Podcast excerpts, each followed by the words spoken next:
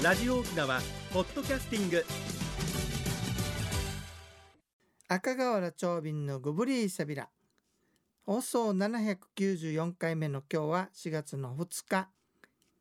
沖縄組旧暦ではあとのにがつのじゅうににち、虎の日やいびんや。今日も国西さんがお休みですのでドゥチームにとなります。えー、赤い瓦の屋根の上、空を見上げたシーサーは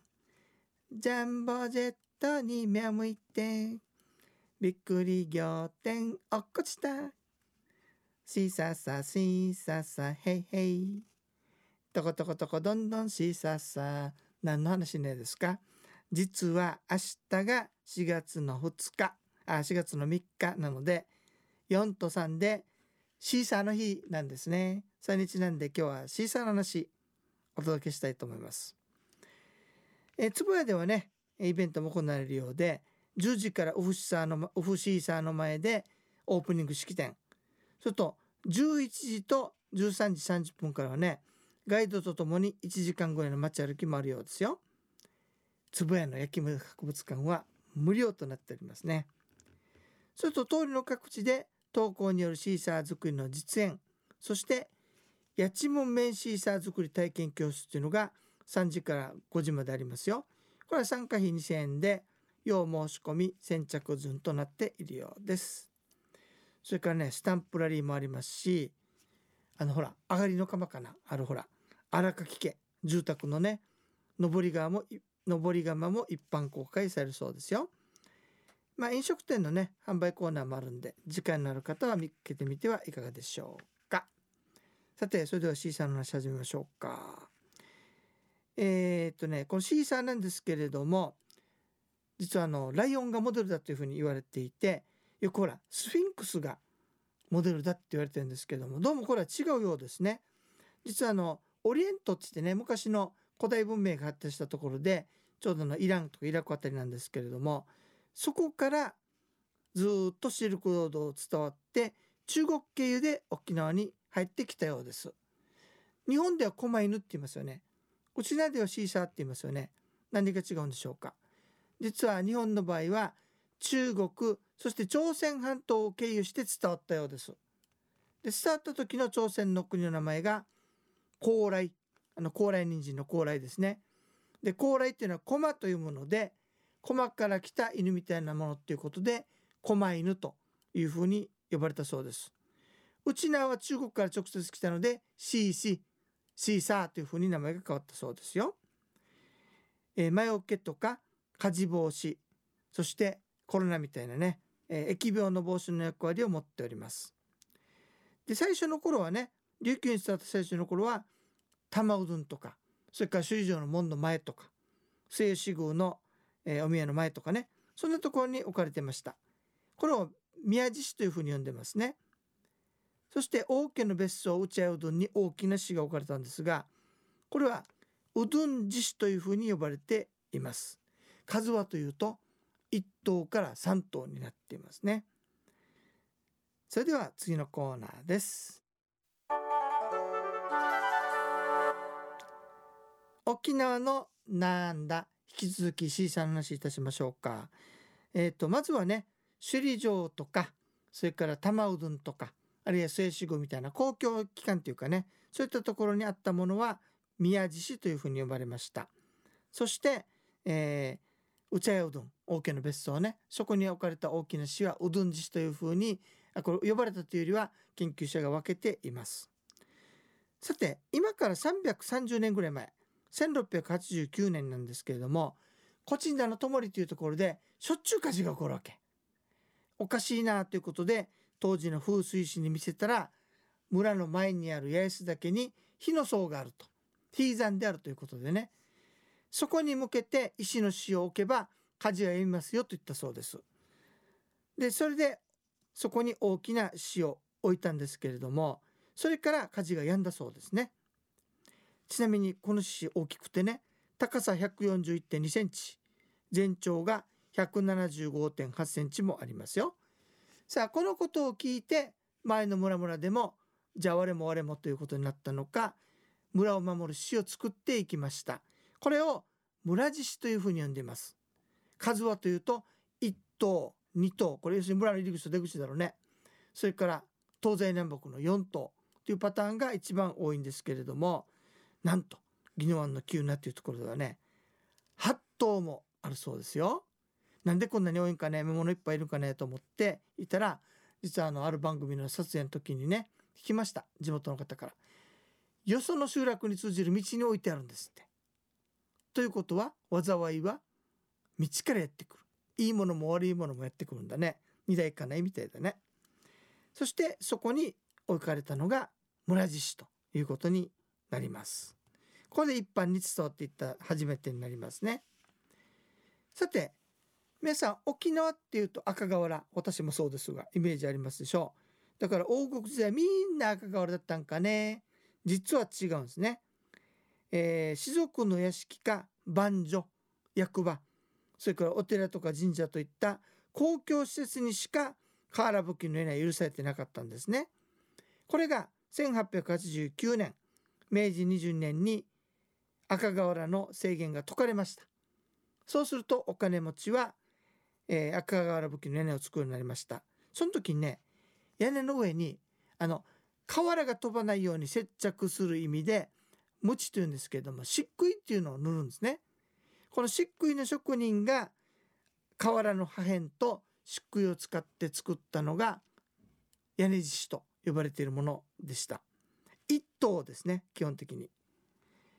さてそれがね、実は以前あの三重県の中学生に建築を話した時に、沖縄の家には屋根がないのなんでですかって言われました。あるよねはと思ったんですけど、勘取りました。三角形なんですよね、彼女にとって屋根の形っていうのは。沖縄の屋根ってみんなコンクリート平たいじゃないですか。だからなんで屋根がないんですかっていうふうに言ったんでしょうね。さあ三角形が平たくなったために屋根獅子が置いても見えなくなりますよね。そこで考えたのが門柱に置けばいいさとなったわけですよ。そこで門柱にはにほんありますのでいっとうからにとうになりました。そして向かって右側は口を開けてる、左側は口を閉じてるっていう形に変わったんですね。さあこれ一般的にさ、よくどっちかがオスだメスだって決め、決められてるみたいなんですよ。さて皆さん、クエスチョンですよ。向かって右側の口を開けてる方か、それとも左側の口を閉じてる方か、どっちがオスでしょうか。考えてみてくださいね。さあ皆さん、お待たせいたしました、えー、屋根の上ではいっとうだったんだけれども、屋根がコンクリートになって平たくなってしまって門柱へと降りてきました。そうすると門柱はにほんあるのでにとうになったんですね。さあ向かって右、口を開けてる方と左、閉じてる方がいますけれども、どちらがオスでしょうか。右だと思う人、はい。左だと思う人、はい。分かれましたね。なんであげない人はじゃあニューハーフピンポーンしたりしてね答えは一般的には右側の口を開けてる方がオス、閉じてる方がメスなんだそうですね。これね、日本の神社の狛犬がそうなのよね。向かって右があーで開けてる、左がうんで閉じてるってことでね、これに合わせたんでしょうね。面白いのはさ、首里城の瑞泉門、寛解門は正門で実は両方開いてるんですよ、よく見ると。だけど瑞泉門は日本風なんだろうね、開け閉じなんですよ。だけどね、右と左が反対だったはず。今度行ったら気をつけて見てみてくださいね。さてなんで口開け口閉じなのって言って理由つけてあるわけさ。口開けは幸せを呼び込む、食べる気ね。そして口閉じは逃がさないそうですよ。どんななんでしょうかね。さてえー、っとですねじゃあね、ちょっと話戻りますよ。先ほど出てきた村獅子、えー、っとさんびゃくさんじゅうねんぐらい前に作られたともりの村獅子は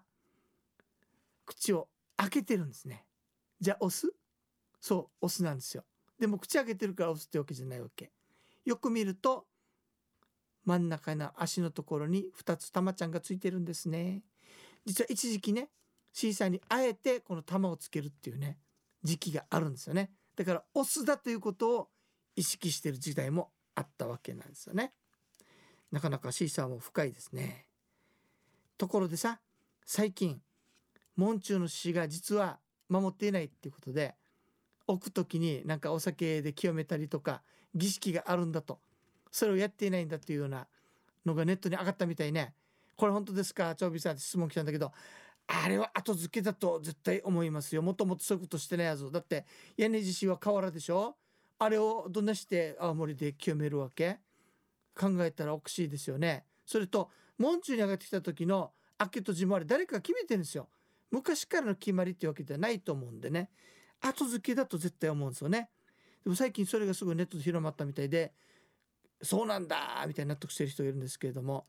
これは昔から行われていたことではないと長瓶は考えておりますが、いかがなもんでしょうか。はい、今日は先祖の声じゃなくてターガラが一応たんということで長瓶意見を述べてみました。大丈夫だったかね。ところでさ、このさっき出てきたキングシーサーなんだけれども、ゴジラ対対ですよ、漢字の対ね。メカゴジラっていう映画に出てくるんだけど、可愛いよ。メカゴジラ強くてね、ゴジラも負けたんですよ。だけど前半戦はキングシーサーが強かったわけ。あのメカゴジラがビーム発射するとね、右から取って左に流したりするのね。でもミサイル連続発射されたら逃げ始めて、ピョコって岩に隠れたりするわけさ。とっても可愛いシーサーでしたよ。よかったら皆さんも ディーブイディー なりで見てみてくださいね。さて、シーサーの話いろいろと出てきますけれどもね、えー、後付けが多かったりするんですが、実際はどうなっておりますでしょうか。あの基本的にやっぱり研究者とかちゃんと研究したとかね、それから一般の人たちが、多くの人たちが言ってることであれば民族学的に大丈夫なんですよ。だけど個人が言ってることってのはあくまで個人の意見なのでね、それをあの大多数にするのはどうかなと言ったり考えたりするんですけれども、だからこの先ほどの清めないといけないって言った方がね、どのルートで調べたのか、あるいは文献に載ってるのか、儀礼として実際にあの例があるのかどうか、そこら辺を知りたいところではありますね。それが結構昔やったけど忘れられてるんだよって言ったら、すごい発見したなということであの感動しますけれどもね、いかがなもんでしょうか。さて、今日ね久しぶりにメールいただきましたよ。千葉のお通り教授さんからいただきました、えー、情報なんですけどね、札幌東の当別町でプレオープン中の石垣島にも支店があるロイズの展示施設カカオ&チョコレートに行ってきました。カカオ豆とチョコレートを作る過程の展示施設なんですが、オーナーが道楽で収集してきたアメリカの骨董品も一緒に並べていました。その中に本物のシュガーローフと、それを型抜きして作る糖蜜抜きの鉄製容器がありました。まさか北海道で本物のシュガーローフと出会うと思いもしませんでした。現物のシュガーローフはにキロもある達中でカチカチの状態だから、木槌で叩いてバラバラにした塊を料理やコーヒーに入れていたことがやっと理解できました。今のアメコのシュガーローフってタッペーラーの台形の形ですが、砲撃でコッパ目尻に吹き飛ぶ前は相当の達中で、どのアメリカが見てもシュガーローフで通じていた形だったんでしょうねといただきました。お通り恐怖症さんありがとうございます。あそこはね、一応ケラマチージと辻という地名がついてるわけ。辻ってのはこう高いところ、やっぱり少しとんがって高いところの地名ではあるんだけど、あんなに達中だったっていうのは戦前の写真も写ってるんだけど、そこまで達中ではないんでね。ただ砲撃でおそらく形が変わったのと、戦後あのー、あれ作ってるんですよ、えっと排水地地形が変わった可能性はあると思いますが、そこまではどうだったのかな。ちょっとあの写真とかまず見てみてくださいね。ただ情報ありがとうございます。こうシュガーローフはね、現在の新都心のね、あの蔦屋さんの向かいにある丘なんですけれども、米軍が非常に苦労して落としたんでね、亡くなったというよりはね、戦争であのやられたというよりは、要するにもうあまりの恐怖にね、ちょっとおかしくなってしまったというような人たちもたくさん出たっていうぐらい大変な激戦が行われたところなんだそうですよ。だからあの日本軍がね、結局洞窟陣地作ってね、アメリカとかなり戦ってた時期が中部戦線なんですよ。だからあれは大変な、本当に軍隊と軍隊がね戦う非常に激しい戦でしたので、たくさんの犠牲者も出てきたんでしょうね。先日は浦添回りましたけれどもね、浦添のこの、えー、と白草立地そこもかなりの激戦地だったようです。だから日本軍はその物資の面で負けるんでね、あの動物陣地を作って夜出撃してって戦うみたいなこともやっていったようですね。どちらにしろあれね、戦うあの兵隊たちは大変であるね。だからあのやっぱり戦争っていうのは人の命がねなくなっていくということで大事な場所やさとは思いますね。えー、っと千葉のお通り教授さん、ありがとうございました。えー、ゆむやまのゆんたくするうちね時間のちょい便、年度も変わってしがつになりましてね、えー、初めて聞くリスナーさんもいらっしゃるかもしれませんが、この番組はね沖縄の文化とか歴史とか流化とかね、そういったものについてお届けしていく番組です。もしよろしければ沖縄の曲か沖縄で作られた曲か沖縄の内容ってことに限りますけれども、よかったらリクエストもなさってみてくださいね。それから質問もどんどん受け付けておりますよ。えー、よろしくお願いいたします。あとごめんなさい、長瓶バッペって言ったさ、しがつのツアーはねしがつのにじゅうさんにち日曜日です。にじゅうごって言ったかもしれないですけどね、にじゅうさんにちでした。で、残念ながらちょっとバスツアーができそうにないので急遽歩きツアーに切り替えておりますので、またあの興味のある方はねぜひご参加くださいね。これではね若い人が参加したんで非常に嬉しかったんですよ。えー、それではチュンチチクミ装置一平二平デービル番組のご案内や赤瓦長瓶やいびいたん。